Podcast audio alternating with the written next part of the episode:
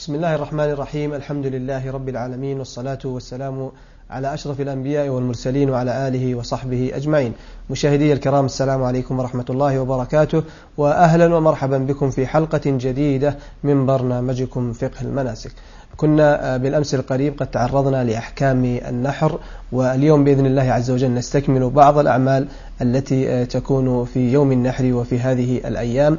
سنتكلم بإذن الله عز وجل عن رمي الجمار نتكلم أيضا عن الحلق والتقصير. ضيفنا في هذا البرنامج هو معالي الشيخ الدكتور سعد بن ناصر الشثري عضو هيئة كبار العلماء وعضو اللجنة الدائمة للبحوث العلمية والإفتاء وعضو هيئة التدريس بكلية الشريعة بجامعة الإمام.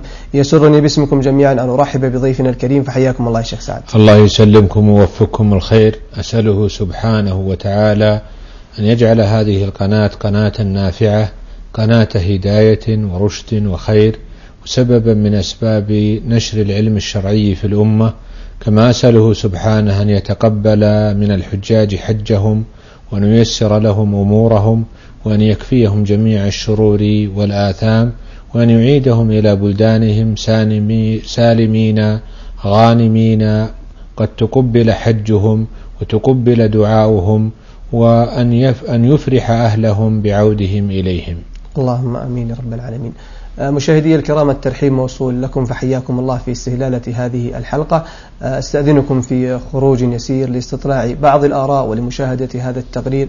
من خلاله ننطلق لعرض ما ورد في هذا التقرير ومحاور كثيرة على ضيفنا الكريم ليتفضل ويتكرم بالإجابة على بعض الإشكالات وبطرح بعض المسائل والموضوعات المتعلقة بموضوع حلقتنا. خروج يسير لهذا التقرير ثم عودة إليكم فتابعونا. لا الوسطى. تكون في الوسطى أفضل. لا يفضل أن تكون بالحصاة الصغيرة كحجم حبة الحمص تقريبا. لا يفضل الرمي بالحصاة تكون مثل حبة الحمص يعني مش لا كبيرة ولا هي صغيرة مرة يعني زي ما قال الرسول صلى الله عليه وسلم. طبعا الصغيرة. طبعا الحصاة الصغيرة. اقتداء بالنبي صلى الله عليه وسلم وشرع الله سبحانه وتعالى اللي شرعه لأمة محمد صلى الله عليه وسلم. اتباع لسنة النبي صلى الله عليه وسلم. اقتداء بالنبي صلى الله عليه وسلم. بشعار الله سبحانه وتعالى. طبعا بنرمي الجمرات لأنه دي كمنسك من مناسك الحج اللي وصانا به تقيدا بسيدنا إبراهيم عليه السلام. ابتداء بسنة النبي صلى الله عليه وسلم. طبعا سبع سبع سبع حصيات. سبع حصوات. سبع حصيات لكل جمرة. هي سبع حصوات في كل يوم يعني سبعة في في اليوم الأول واليوم الثاني بيبقى ثلاثة في سبعة. سبع حصيات. أهلا ومرحبا بكم مرة أخرى مشاهدي الكرام بعد مشاهدة هذا التقرير. موضوع حلقتنا كما أسلفت في أول الحلقة أنه سيكون بإذن الله عز وجل عن رمي الجمار وعن الحلق والتقصير. الشيخ سعد أرحب بكم مرة أخرى في هذه الحلقة وأستأذنكم بأن تكون بداية الحلقة في الجمار بدءا ببيان حكم رمي الجمار بالنسبة للحاج سواء جمرة العقبة يوم العيد أو رميه في بقية الأيام. الحمد لله رب العالمين والصلاة والسلام على أشرف الأنبياء والمرسلين وبعد. رمي الجمار فعله النبي صلى الله عليه وسلم وأمر به وبين أنه إنما أقيم لإقامة ذكر الله جل وعلا. وحينئذ فإن رمي الجمار من واجبات الحج لأن النبي صلى الله عليه وسلم فعله على جهة, جهة النسك وقال لتأخذوا عني مناسككم. وقد وقع اتفاق الأئمة والعلماء على ذلك على جعل رمي الجمار نسكا من مناسك الحج وعلى جعله واجبا من الواجبات سواء كان الحاج قد حج متمتعا أو مفردا أو قارنا. وبالتالي شيخ لو تركه الحاج سواء ناسيا أو عامدا. نعم لا يجوز له تركه. لكن لو تركه بالكلية بحيث خرجت أيام التشريق وهو لم يؤدي هذا الرمي فإنه حينئذ يجب عليه دم. لأن النبي صلى الله عليه وسلم فعله وأمرهم بأخذ المناسك عنه وقد جاء عن ابن عباس بأثر اشتهر في الأمة فلم ينكر أنه قال من ترك نسكا فعليه دم وبالتالي من ترك رمي الجمار فإنه يجب عليه دما. جميل. قبل يا شيخ أن نفصل في أحكام الرمي بدءا من يوم العيد آه، قد تشكل على الناس مسألة كبيرة وهي ما قبل الرمي يعني مسألة جمع الحصى يا شيخ. هل يشترط أن يكون مزدلفة أم أن الأمر في هذا واسع إن شاء الله؟ النبي صلى الله عليه وسلم جمع آه، حصاه في أول يوم من الطريق بين مزدلفة وبين منى وأمر لاقطا أن يلقط له سبع حصيات. ففي ذلك اليوم لم يلقط إلا سبع حصيات. وحينئذ نعلم أن أي مكان التقط منه الحاج حصى فإنه مجزئ. لأن النبي صلى الله عليه وسلم في الأيام الثلاثة الباقية التقطه من مكان إقامته في منى. وبالتالي فأي مكان يلتقط منه الحاج حصاه فإنه مجزئ ولا حرج عليه في مثل ذلك. ولا يعني لا يلزم بمكان محدد؟ لا باتفاق أهل العلم أنه لا يلزم بمكان سواء التقطه من منى أو من مكة أو من مزدلفة أو من جعرانة أو من الحل أو من الحرم الجميع واحد. جميل جدا. إذا شيخ بما أن الحديث لا زال عن الحصاة فحبة الشيخ لو بينا بعض ما يشكل على الناس من هل يشترط لون معين هل يشترط حجم معين هل ما يصنعه بعض الحجاج من تنظيف الحصى وغسلها؟ نعم. أما بالنسبة لصفات الحصى هذا الحصى أول شيء لا بد أن يكون المرمي حصن عند جماهير أهل العلم. جميل. لو رمى بطين أو رمى بأي مادة أخرى فإنه لا يجزئ خلافا للإمام أبي حنيفة. والجمهور قالوا بأن النبي صلى الله عليه وسلم رمى بالحصى ونهى عن الغلو في الدين وقال ارموا بحصى الخذف. فدل ذلك على أن هذا هو المشروع. أما فيما يتعلق بالمقدار وحجم الحصى فإن الحديث قد نص على أنه مثل حصى الخذف. وحصى الخذف مثل حبة الباقلاء أو حبة الفول. أصغر من حبة الفول. نعم. أصغر من حبة الفول. مثل أصبع الأنملة. يمكن هذا يعرفه الظفر الذي في أصبع الأنملة. هذا مقداره. في متوسط اليدين. ليس الذي يديه كبيرتان ولا الذي يداه صغيرتان. فإذا رمى بمثل هذا المقدار فإنه إن شاء الله هو الذي يكون موافقا للسنة. لكن لو قدر أنه رمى بأصغر من ذلك أو بأكبر من ذلك فإنه مجزئ باتفاق ولا عليه وليس عليه حرج في مثل ذلك.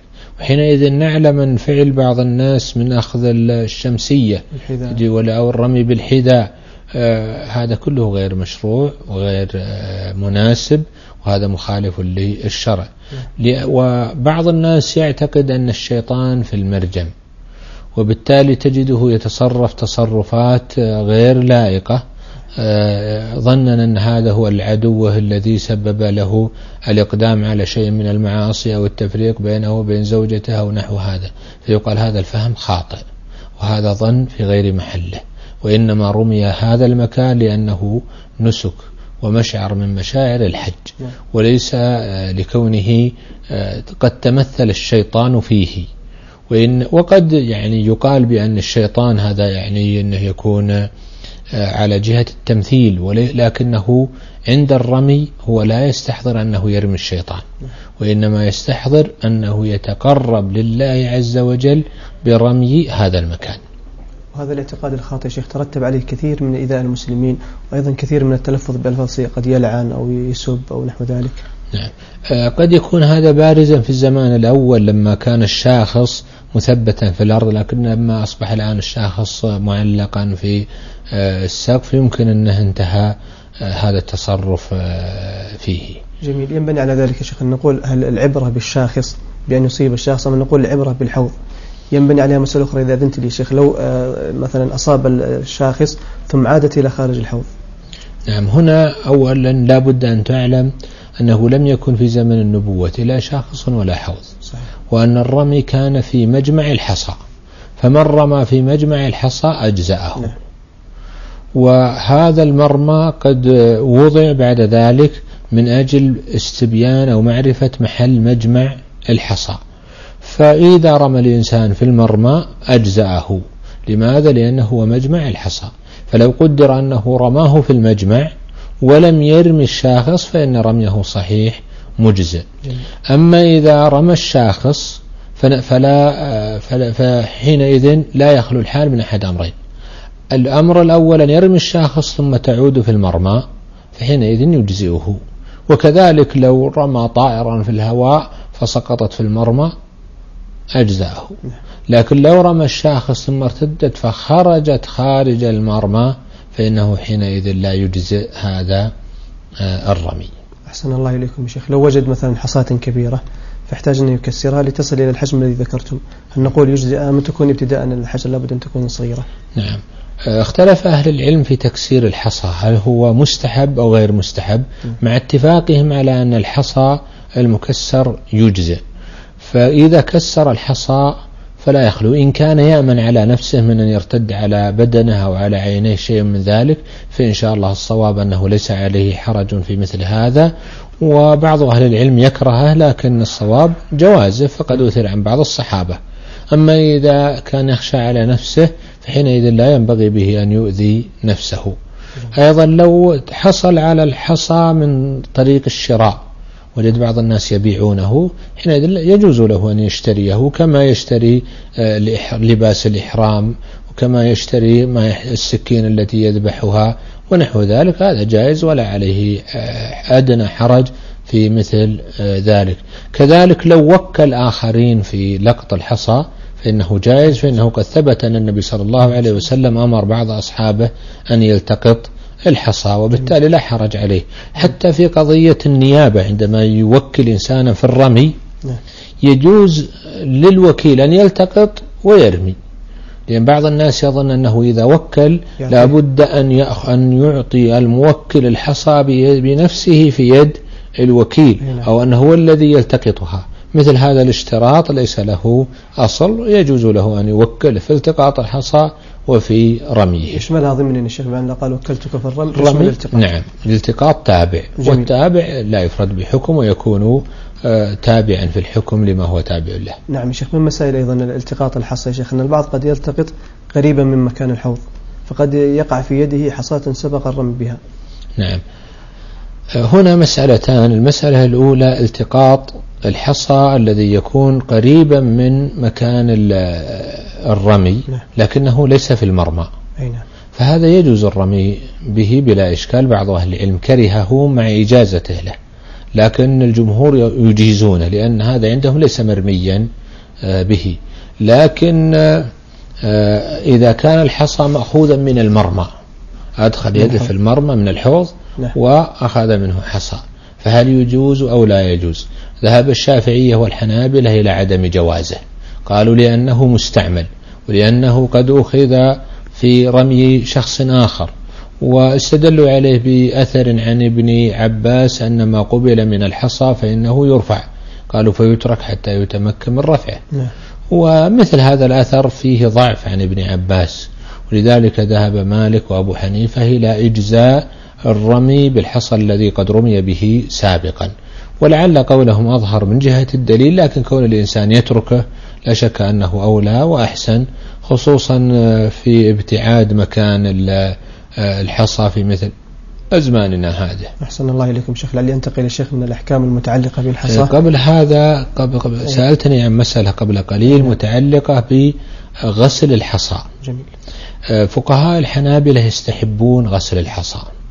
يقول أنه أنظف له وأقرب له والجمهور لا يستحبون ذلك ومذهب الجمهور أقوى لأنه لم يؤثر عن النبي صلى الله عليه وسلم ولا عن صحابة التغسيل الحصى ولا شك أن أفضل الهدي هو هديه صلى الله عليه وسلم. اللهم صل وسلم. إذا أنتقل الشيخ من أحكام الحصى إلى أحكام الجمرات يا شيخ يعني ما يرمي في اليوم الأول وما يرمي في أيام من خلال أيام التشريق البقية وأيضا الهدي بين بعد الرمي من الدعاء ونحوه. نعم. أما بالنسبة للحصى الذي يرمى آه، نريد أن نبحث عدد الحصى الذي جميل. يرمى. جميل. الحصى الذي يرمى يختلف باختلاف الحجاج لأن يعني الحجاج منهم متعجل ومنهم متأخر متأجل. فالمتعجل يرمي تسعا وأربعين حصاة. يرمي تسعا وأربعين حصاة. يعني يرمي في يوم العيد سبع حصيات. العقبة. جمرة العقبة فقط. ويرمي في اليوم الحادي عشر إحدى وعشرين حصاة. ويرمي في اليوم الثاني عشر إحدى وعشرين حصاة. فالمجموع يكون تسعة وأربعين حصاة. وأما المتأخر فإنه يرمي سبعين حصاة. السابقة تسعة وأربعين في اليوم الثالث عشر إحدى وعشرين. فيكون المجموع سبعين حصاة. هذا بناء على السبع يا شيخ لكن لو رمى بست ست حصوات هل يجوز؟ إيه لعلنا نواصل في ال- ال- الكلام عن العدد ثم بعد ذلك هذا يدلك على أنه المتعجل لا يرمي رمي اليوم الثالث عشر. لأن بعض الناس يكون متعجلا يخرج في اليوم الثاني عشر فيظن أن رمي الثالث عشر يقدم. يقول لا هذا فهم خاطئ. بل يسقط عنك رمي الثالث عشر ويكون الرمي مجموع الرمي عليك 21 آه، حصاة. آه، نسيت وش سألتني عنه. أنا سألتك يا شيخ أن العدد صار بناء على السبع. قد ورد في بعض الروايات أنهم رموا ست. نعم. آه، جاء في حديث رواه مجاهد عن سعد بن أبي وقاص أننا قال عدنا من الجمرة وبعضنا يقول رميت بسبع وبعضنا يقول رميت بست وهذا لذلك قال الإمام أحمد في رواية عنه بأن الست هي الواجب وأن السابعة ليست آه، بواجبة لهذا الأثر. وذهب الجمهور إلى أنه لا بد من سبع حصيات وأن من ترك حصاة واحدة فإنه لا يجزئه الرمي ويجب عليه دم بسبب ذلك. وقالوا هذا الحديث مرسل لأن مجا منقطع لأن مجاهدا لم يلق سعد بن أبي وقاص ولم يروي عنه. نعم. وأجيب عن هذا الاعتراض بأن مراسيل سعد عن مراسيل مجاهد عن سعد مقبولة لكونه لا يسقط إلا الثقات. وجمهور أهل العلم على قبول آه، المراسيل. وعلى كل فالمسألة فيها من الخلاف آه، ما سمعت. أيضا فيما يتعلق بهذه المسائل هل يجوز جمع آه، رمي يومين في يوم؟ أو أو فقهاء الحنابلة يقولون يجوز له أن يؤخر الرمي. فيؤخر رمي الحادي عشر مثلا إلى الثاني عشر ويرميهما معا. بحيث يبتدئ بالصغرى ثم الوسطى ثم الكبرى ليوم الحادي عشر ثم يرجع فيرمي الصغرى ثم الوسطى ثم الكبرى لليوم الثاني عشر. ويقولون أن هذا يسمى أداء. واستدلوا على ذلك بما ورد في الموطأ أن النبي صلى الله عليه وسلم رخص للرعاة ونحوهم في تأخير رمي يوم إلى يوم آه، آخر. وجمهور أهل العلم يمنعون من مثل ذلك. وإن كان بعضهم يقول هو قضاء لكنه مجزئ وبعضهم يقول لا لا يعتبر صحيحا وبالتالي ثبت الدم في حقه. لكن القول الأول أظهر لكونه قد اقترن بدليل واضح صريح الدلالة في مثل هذه المسألة. جميل جدا أحسن الله إليكم. شيخ سعد آه، لو انتقلنا من هذا من أجل أن نتدارك موضوع الحلقة والتقصير آه، شيخ فيما يتعلق بالصفة المشروعة للرمي سواء طريقة الرمي أو آه، التعامل بين الجمرات والوقوف للدعاء ونحوه. نعم. بالنسبة لرمي الجمرات المشروع فيها أن يرمي الإنسان سبع حصيات كل حصاة لوحدها. ما يجمع بين الحصيات بحيث يرميها مرة واحدة. فإنه إذا أخذ مجموعة من الحصيات فرماها رمية واحدة فإنها حينئذ لا تجزئ ولا تعد إلا عن واحدة فقط. ودليل هذا أن النبي صلى الله عليه وسلم جاء في حديث جابر قال رمى جمرة العقبة بسبع حصيات يكبر مع كل حصاة. فدل ذلك على أن كل حصاة ترمى وحدها. جميل. وهذا يدلك على أن من سنن الرمي التكبير. فيقول عند الرمي الله أكبر. عند كل حصى عند كل حصاة.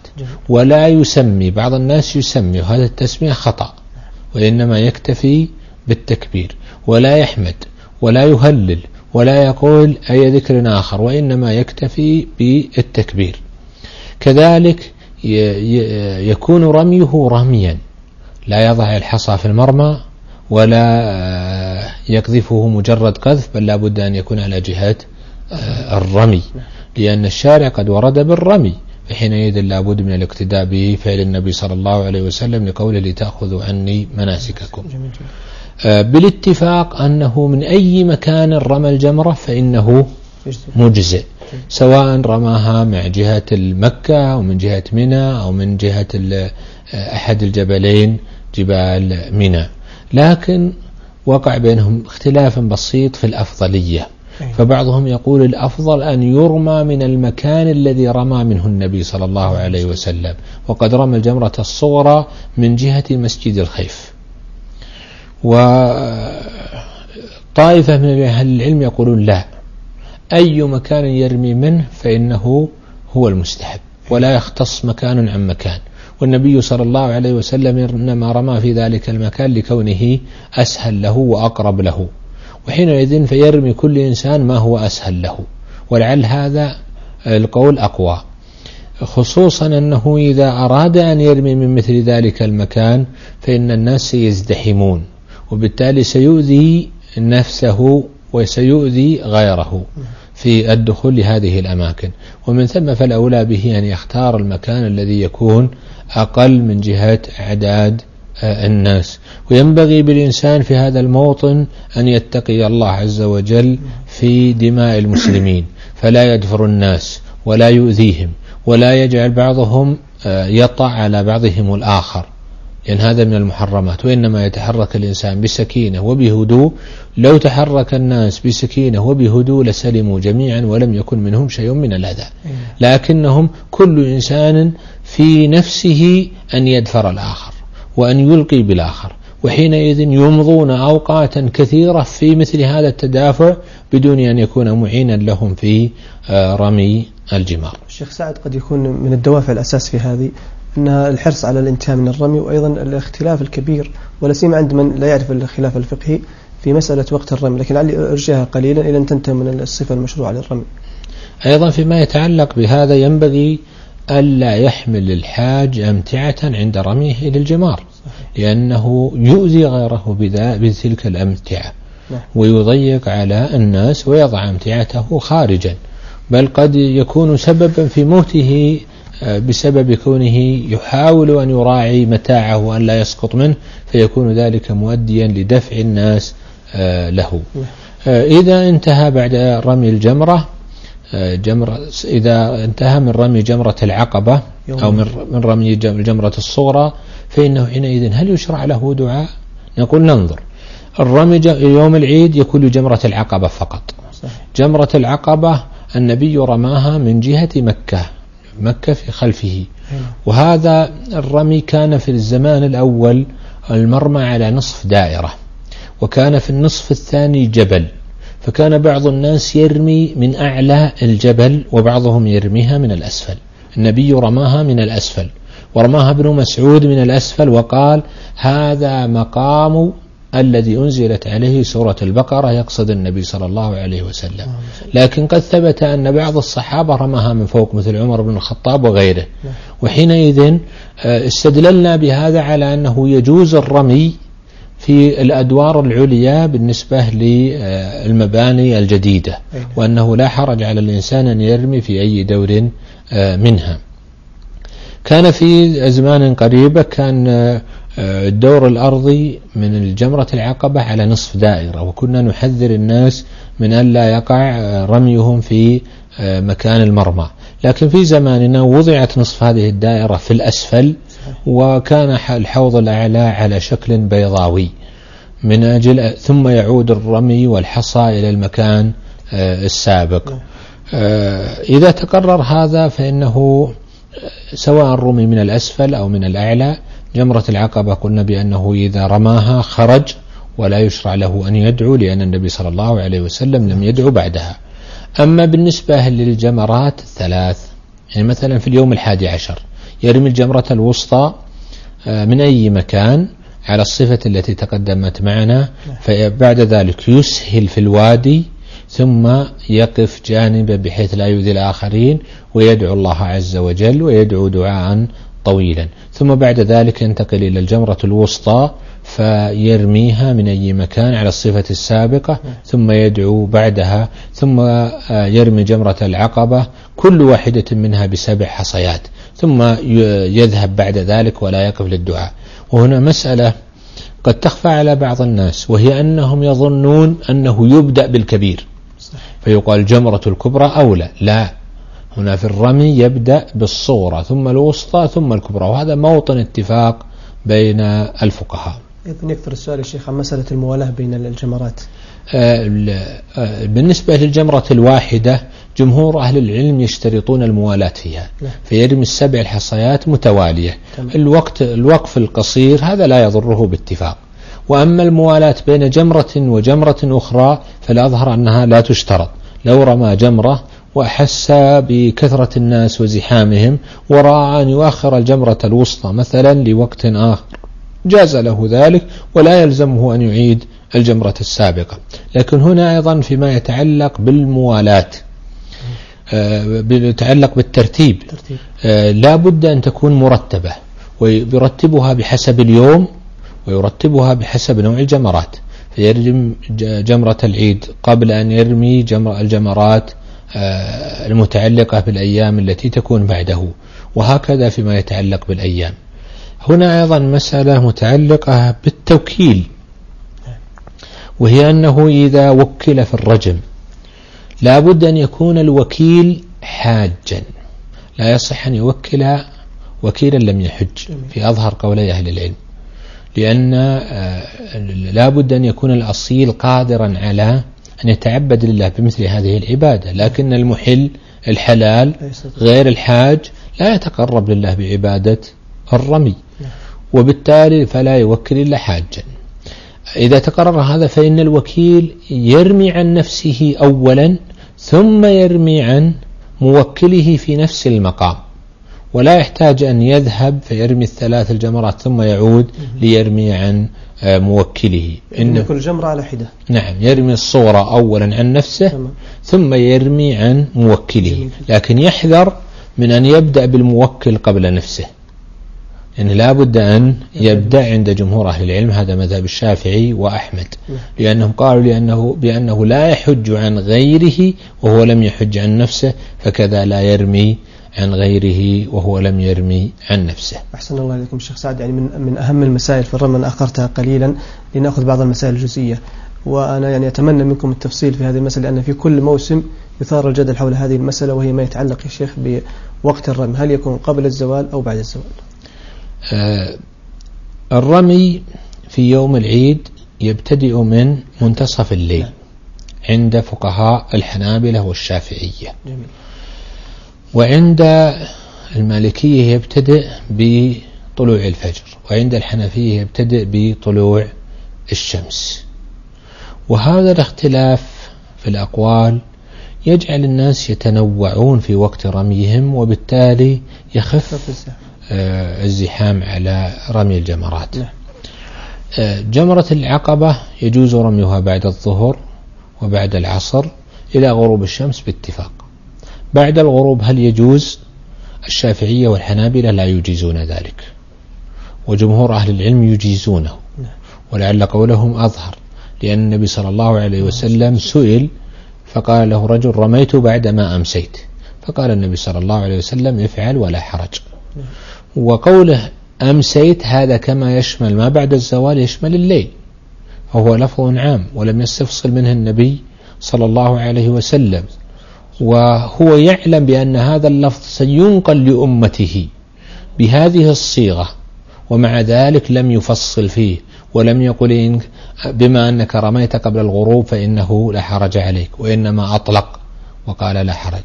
فدل هذا على أن الرمي في الليل جائز ولا حرج فيه كما هو الأصح من أقوال أهل العلم. جميل. في اليوم الحادي عشر يبتدئ الرمي عند عند جمهور أهل العلم بزوال الشمس ولا يجيزون الرمي قبل ذلك وزوال الشمس يبتدئ ب أو يكون بوقت أذان الظهر.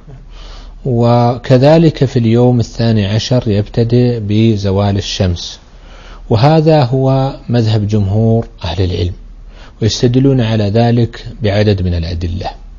نذكر بعضها. الدليل الأول قالوا أن النبي صلى الله عليه وسلم لم يرمي إلا بعد الزوال وقال لتأخذوا عني مناسككم. والدليل الثاني لهم قالوا أنه في اليوم الثالث عشر انتظر الزوال ولم يبق له أي عمل في منى إلا الرمي ومع ذلك لم يرمي قبل الزوال وانتظره مما يدل على وجوبه في هذا الوقت.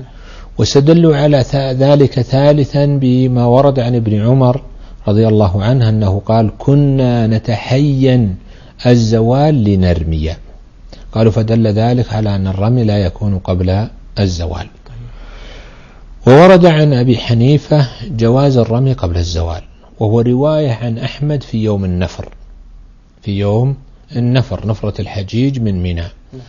وهذا القول له عدد من الأدلة منها قياسه على يوم النحر عند بعضهم. قالوا فكما جاز في يوم النحر أن يرمى آه، نهارا كذلك يجوز أن يرمى في أيام التشريق. واستدلوا عليه بأن الرمي متعلق باليوم فيقال الرمي في أيام التشريق. واليوم يشمل ما قبل الزوال وما بعده.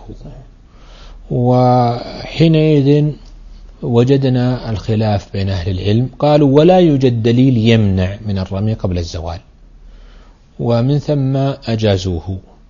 واستدلوا أيضا بقوله تعالى فمن تعجل في يومين. قالوا وكلمة اليوم تصدق على ما قبل الزوال. فدل ذلك على أنه يجوز للإنسان أن يتعجل قبل الزوال لأن لفظة يوم مطلق. والمطلق يصدق على أي فرد من أفراده. واستدلوا أيضا بأثر ورد عن ابن عباس أنه أجازه لكن في لفظه ما فيه دلالة واضحة على أن المراد بها هذه المسألة. فحينئذ نعلم أن المسألة خلافية وأن أقوال أهل العلم فيها واضحة ولكل قول وجهته والمجتهد والعالم ينظر في وجهة النظر لكل من القولين وفي أدلة كل منهما ويرجح بحسب ما يتراءى له ولا حرج في الاختلاف. وتفرق الناس واختلافهم هذا من الأمور المناسبة لأنه يترتب عليه أن لا يزدحم الناس في وقت واحد وبالتالي يؤدي ذلك إلى تدافع الناس وقد يؤدي إلى سفك شيء من دمائهم أو تكشف عوراتهم. أحسن الله إليكم شيخ سعد. هنا مسألة تريد يا شيخ وهي ملاحظة عند البعض أنهم قد يتوسعون في بعض الأحكام آه، توسيعا لقول النبي صلى الله عليه وسلم افعل ولا حرج. قال النبي صلى الله عليه وسلم كلما سئل قال افعل ولا حرج.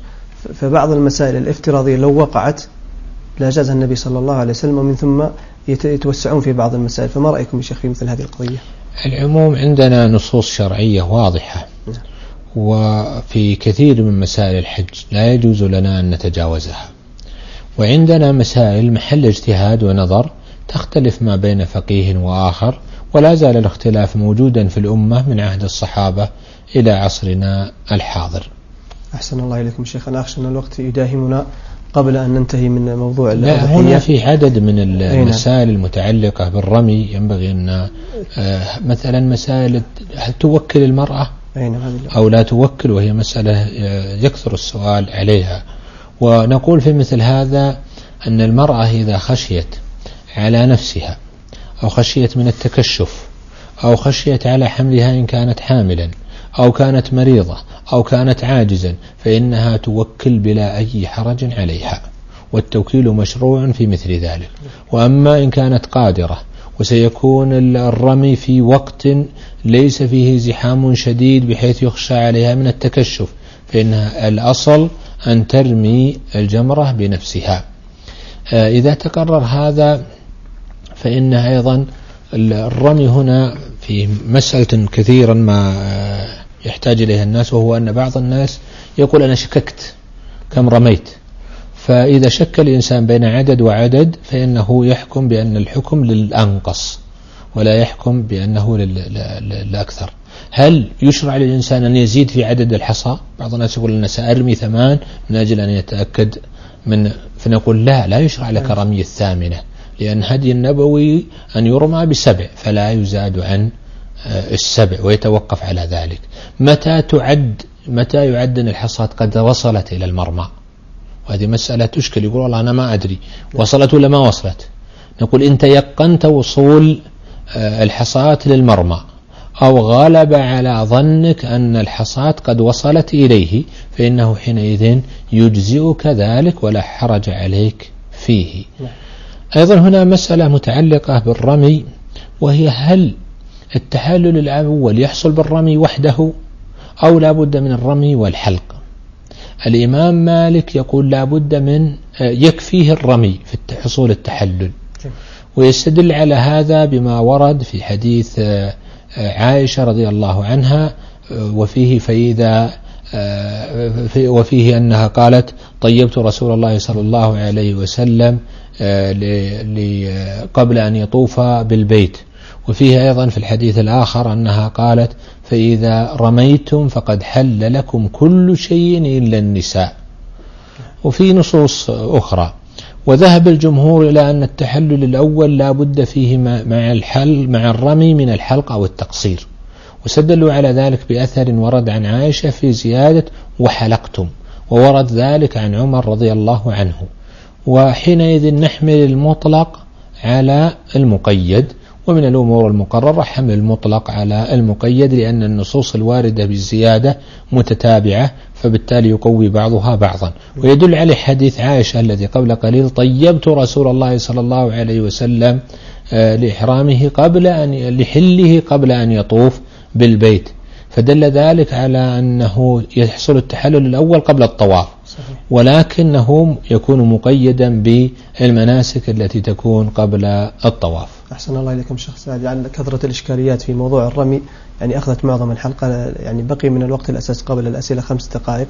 إذا أذنتم لي أن نعرض في أهم مسائل الحلق والتقصير يا شيخ. لعلنا نترك مسائل الحلق والتقصير ليوم آخر. نجعلها حلقة مستقلة. حلقة مستقلة ونتباحث في بقية مسائل جميل. الرمي لأنها مهمة. والناس في حاجة شديدة لها نعم. خصوصا أن وقتها مثل هذه الأيام. أحسن الله إليكم. إذا نستأذنكم الشيخ في سمع هذه الاتصالات ثم العودة لإجاباتكم واستكمال بعض النقاط إن كان يوجد بعض النقاط. السؤال يا شيخ هل يشترط للرمي أن تسمية أن الواحد يسمي قبل ما يرمي يعني ولا؟ جزاك الله خير آه، فضيلة الشيخ آه، بالله هل يشترط للرمي النية؟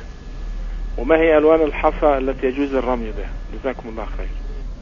آه، هل يجوز أطوف طواف الوداع ثم أعود لرمي الجمرات مرة أخرى؟ أشكر الإخوة الذين دخلوا معنا عبر هذه الاتصالات وجزاكم الله خيرا على هذه المحاور التي أضفتموها من خلال اتصالاتكم. شيخ سعد كما سمعتم المتصل الأول يقول هل يشترط عند رمي الجمار نية معينة؟ رمي الجمار عبادة من العبادات. وبالتالي لا بد فيه من النية لقول النبي صلى الله عليه وسلم إنما الأعمال بالنيات.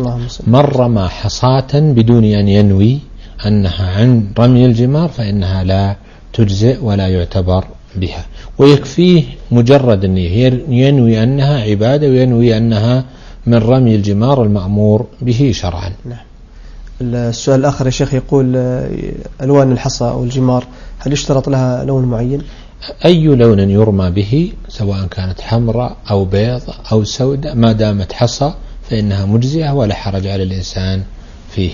جميل أحسن الله إليكم يا شيخ. المتصل الأخير آه، كان يقول هل يجوز أن يطوف طواف الوداع ثم يعود ويرمي الجمرات بعد ذلك؟ آه، طواف الوداع لابد أن يكون آخر الأعمال لأنه قد ورد في حديث ابن عباس أن النبي صلى الله عليه وسلم قال أمر الحاج أن يكون آخر عهده بالبيت. إلا أنه خفف للحائض والنفساء.